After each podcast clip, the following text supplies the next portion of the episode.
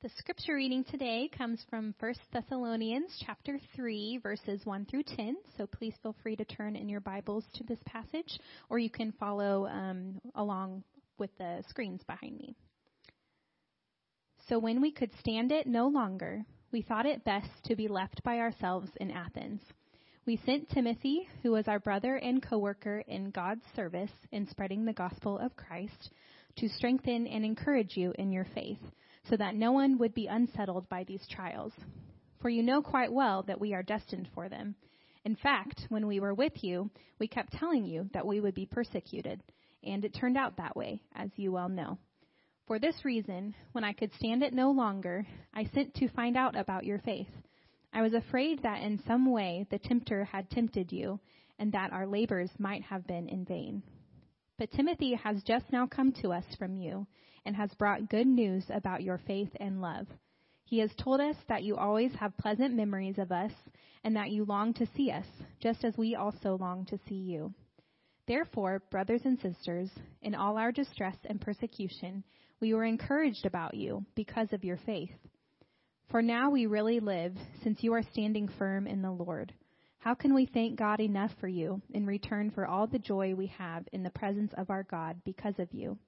Night and day we pray most earnestly that we may see you again and supply what is lacking in your faith. Will you pray with me? Lord, open our hearts and minds by the power of your Holy Spirit that we may hear your word with joy. Amen.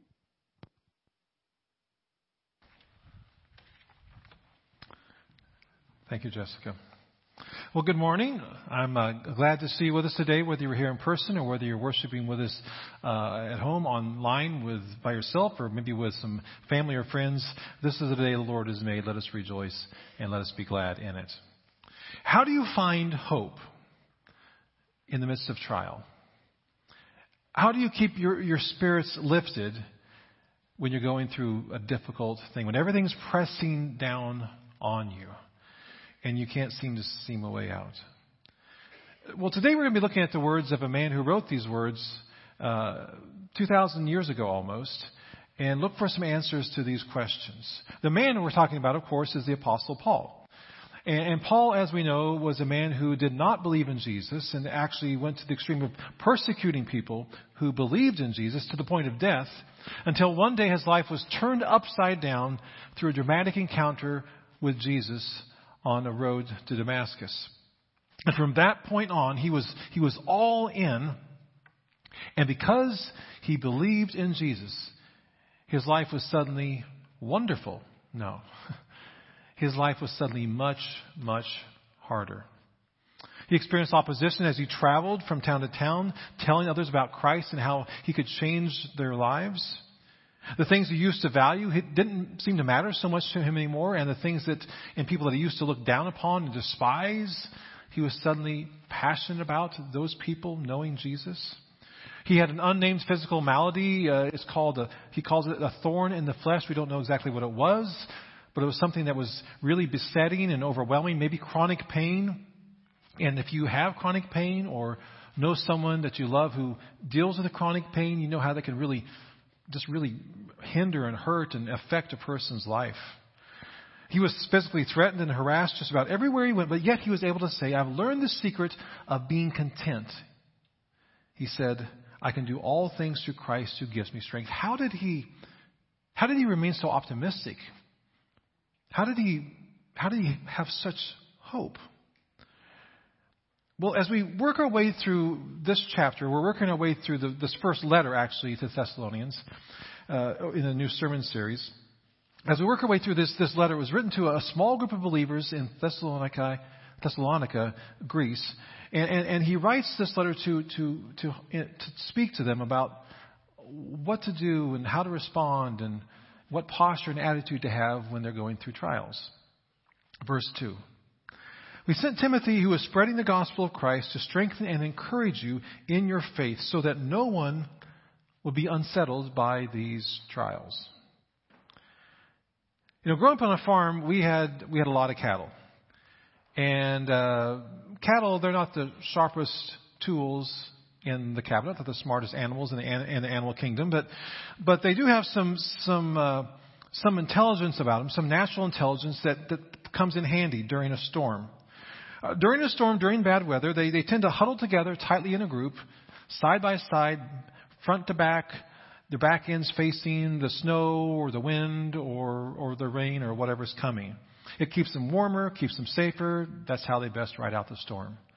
Now, if they're out in a pasture and uh, there's a predator threatening maybe a calf or or some sick or old or wounded cow, uh, they do the same thing. They group together to protect the most vulnerable. Their instinct is to do this. This is how they're wired, and they know that they're not meant to do life alone. We see the same thing in much of the animal kingdom. People really, we're to be no different.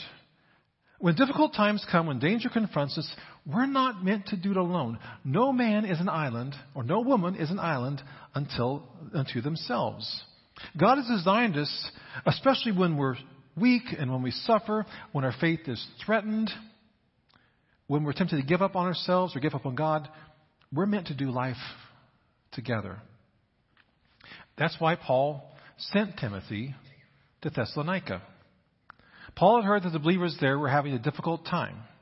It was a new church. There was just a few of them, maybe 25 at most. They were in a city and a culture that was hostile to them and their beliefs, and they didn't have strong leadership. And the man who helped them come to Christ, Paul, is very concerned about them. He can't go to see them, so he sends Timothy, his young protege and friend, to go and, he says, to strengthen and encourage them in their faith. Why? He says, so that no one would be unsettled by these trials. That's an interesting phrase. Unsettled by these trials. What's he talking about?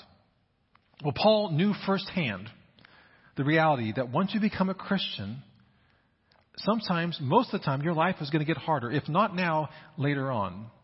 There are going to be attacks from the enemy. There'll be Uh, Satan is going to use financial pressure or illness or insecurity or relationship issues or peer pressure or temptations or nagging doubt to drag you down. He wants, he wants the believers to be insecure, always looking over their shoulders, wondering whether our lives are really right with God. Tough times hit, and the tendency can be, Paul knew, to blame God, to doubt God, and the end result is our faith is unsettled. It's not stable it's vulnerable. Now, we know there are going to be ups and downs in life. And as a Christian, if we don't anticipate those downtimes, we're going to be disillusioned when they come. You know, I get irritated when I hear a, you know, uh, some sort of Christian personality, pastor, author, when they say something along these lines. Just give your life to Jesus. Come to Jesus. And everything is going to be magically better. That's not true. I mean, Paul is sick a lot of the time. He's in prison. Eventually, he's beheaded. Doesn't sound real good. Jesus was poor. Anyone who enters the Christian life with uh, unrealistic expectations is going to be disillusioned. Their faith is going to become unsettled, and at worst, they'll drop out.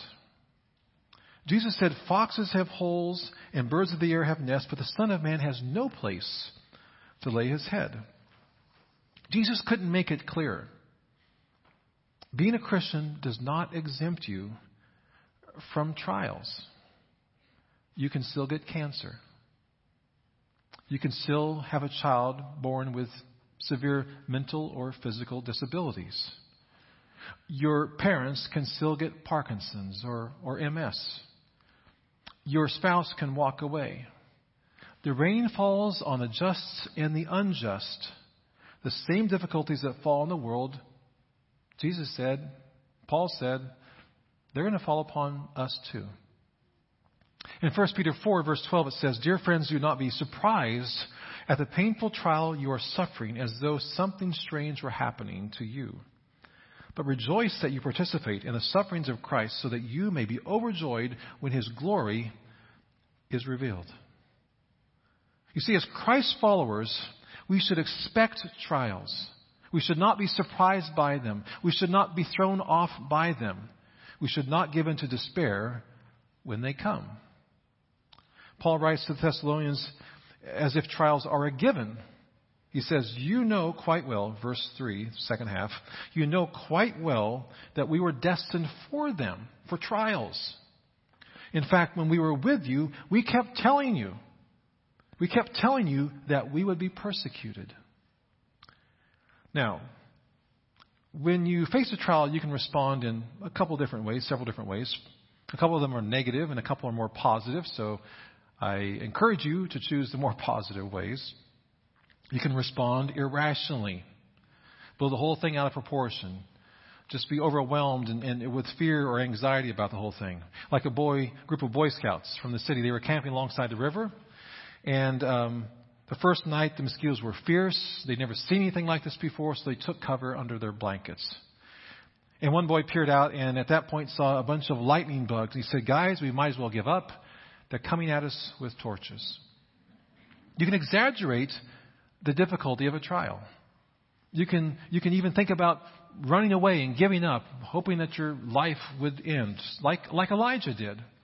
The Old Testament prophet Elijah. He, he was a part of a, a showdown, him against 700 prophets of Baal. And he's vindicated. God shows up, proves he is the one true God.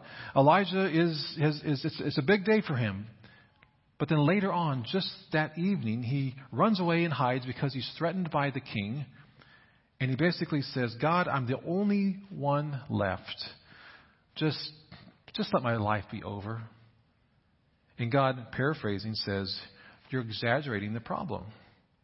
You're responding irrationally. There are 7,000 people in this nation who still follow me. Get up. Get going. Take heart. We can respond uh, to trials resentfully when Job's wife underwent all her troubles along with Job, lost her children, lost some property, lost some animals, all these things. She told Job to curse God and die. Sounds like a wonderful spouse to have in a tough time. Some people get angry at God and become extremely bitter about life. If there really was a God in heaven, He wouldn't let my child do or become. He wouldn't let my spouse run away with somebody else. He wouldn't let me get whatever, cancer. Warren Wiersbe says that realism is idealism that has been through the fire and got purified. Cynicism is idealism that has been through the fire and got burned. Now, whether you get burned or whether you get purified by the intensity of the heat of a trial, it's not determined by the heat of the trial, or the type of trial is determined by the sensitivity and the responsiveness of your spirit.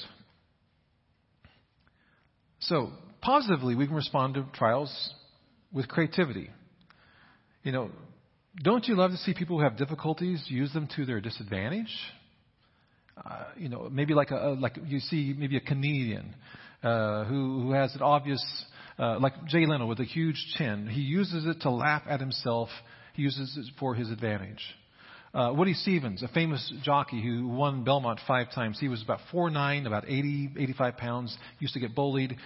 He became a famous jockey and a horse trainer. You, you can just kind of fill in the blanks. You probably have known people who they have some sort of disadvantage or trial and they, they, they kind of use it creatively for their benefit, for their strength, to, to help others uh, to inspire others. And, as Christians, we, when we face trials, we are to be creative with them and we are to be faithful in our response. When Job, going back to Job again, when all these things had happened in his life,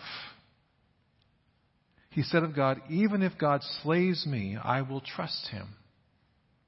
The faithful Christian admits, I don't know why God has permitted this to happen. I wish it hadn't happened. I, I, I, I don't understand it. It, it. it hurts. It's painful. I don't know how it's going to work out, but I still believe that there is a God in heaven. I still believe He has a plan and a purpose for me. I still believe that He loves me.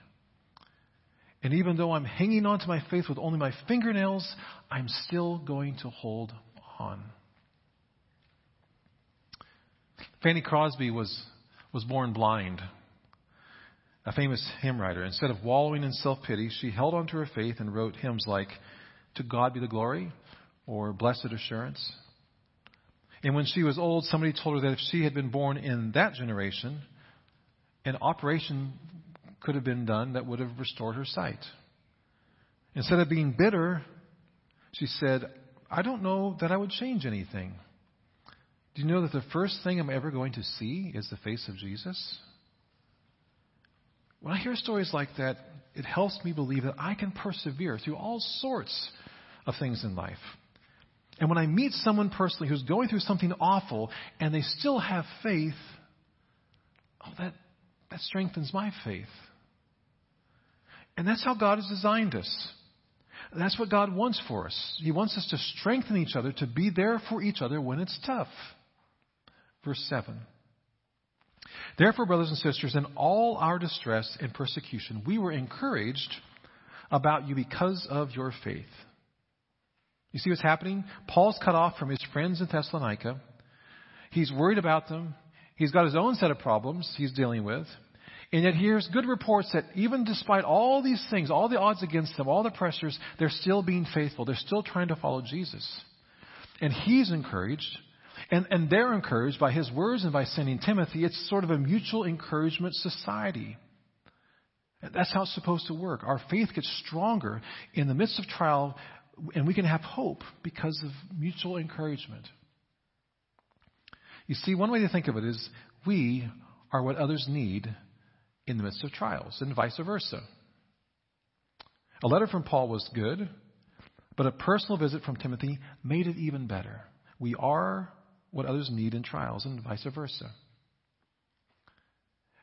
26 years ago this month, Nancy and I were living in, in Chicago, Chicago, in Canada. We were in Chicago before that. In Canada. It's about 300 miles north of the border. And uh, it was a really long, cold winter. Even the locals are complaining. There was a stretch of about six weeks with 40 degrees below zero. A couple of feet of snow on the ground. And at that time of year, that far north, uh, in the time zone we were in, uh, you'd have maybe six, six and a half hours of sunlight. So not the most positive situation. In the midst of all that, our first child was, was stillborn. And, and our world was just shattered. I mean, our dreams for our daughter ended when her heartbeat did. And, and we, we knew the medical reasons. We understood why it happened. The cord got wrapped around her neck. Uh, we knew it could happen. We just didn't think it was going to happen to us. Not that we thought we were special or should have been spared, but it was tough. It was, it was devastating. And the, the thing that got us through it was, you know, the love and prayers of our loved ones, but they were thousands, they were over a thousand miles away. But it was the life group and the people from our church. They, they were there for us. And they helped us to keep our eyes on Jesus. And, and our faith was, was kept firm.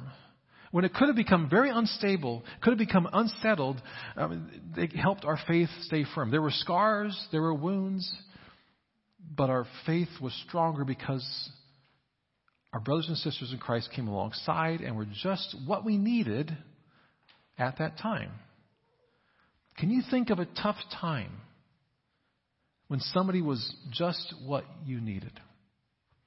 When somebody's presence and their faith was just what you needed? That's not a rhetorical question. I want you to think about that. Think of a person or persons who were just what you needed during a trial. Maybe they helped you through the loss of a loved one.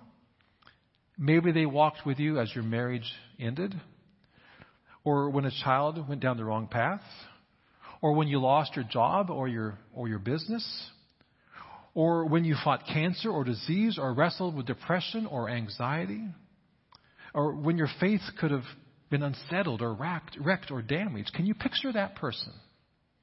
God sent them to you. That was ordained. That person was just what you needed when you needed it. I want to give you an action step.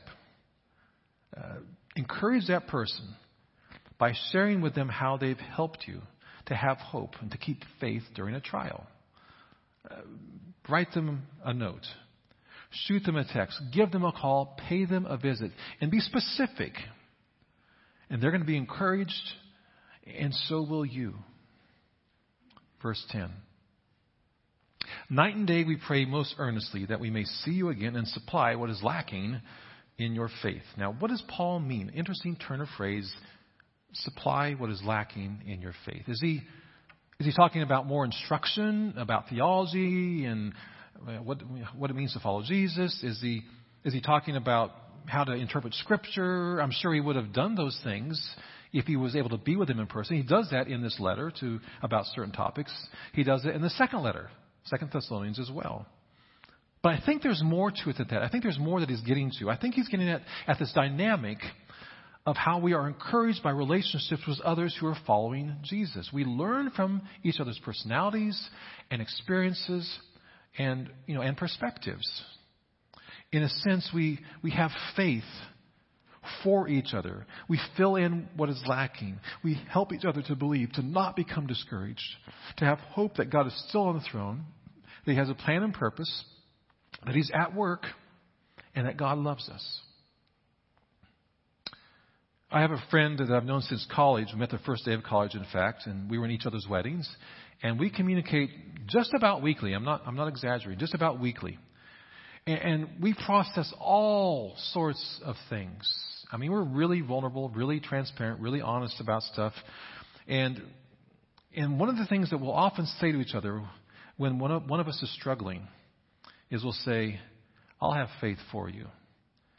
In other words, maybe I am or he is, we're having a hard time seeing how is God at work in this situation. I, I know my head what to believe. I know the right theology. He's a pastor too.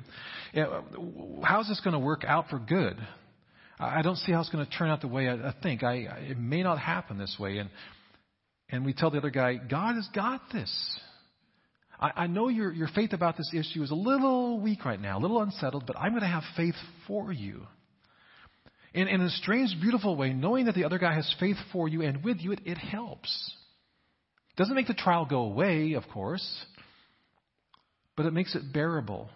It strengthens, it encourages, and you leave the conversation feeling lifted and feeling hopeful.